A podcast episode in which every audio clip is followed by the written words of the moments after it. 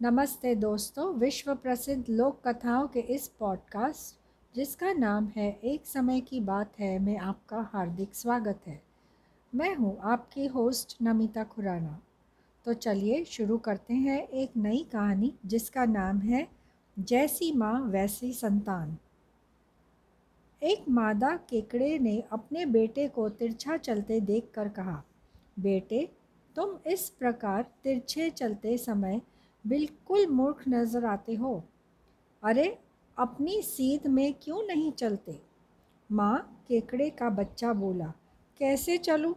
तुम पहले अपनी सीध में चल कर तो दिखाओ। जैसे तुम चलोगी, मैं भी वैसे ही करूँगा। मुझसे कहने से पहले तुम्हें पहले खुद उस चाल को उदाहरण देकर समझाना पड़ेगा मुझे।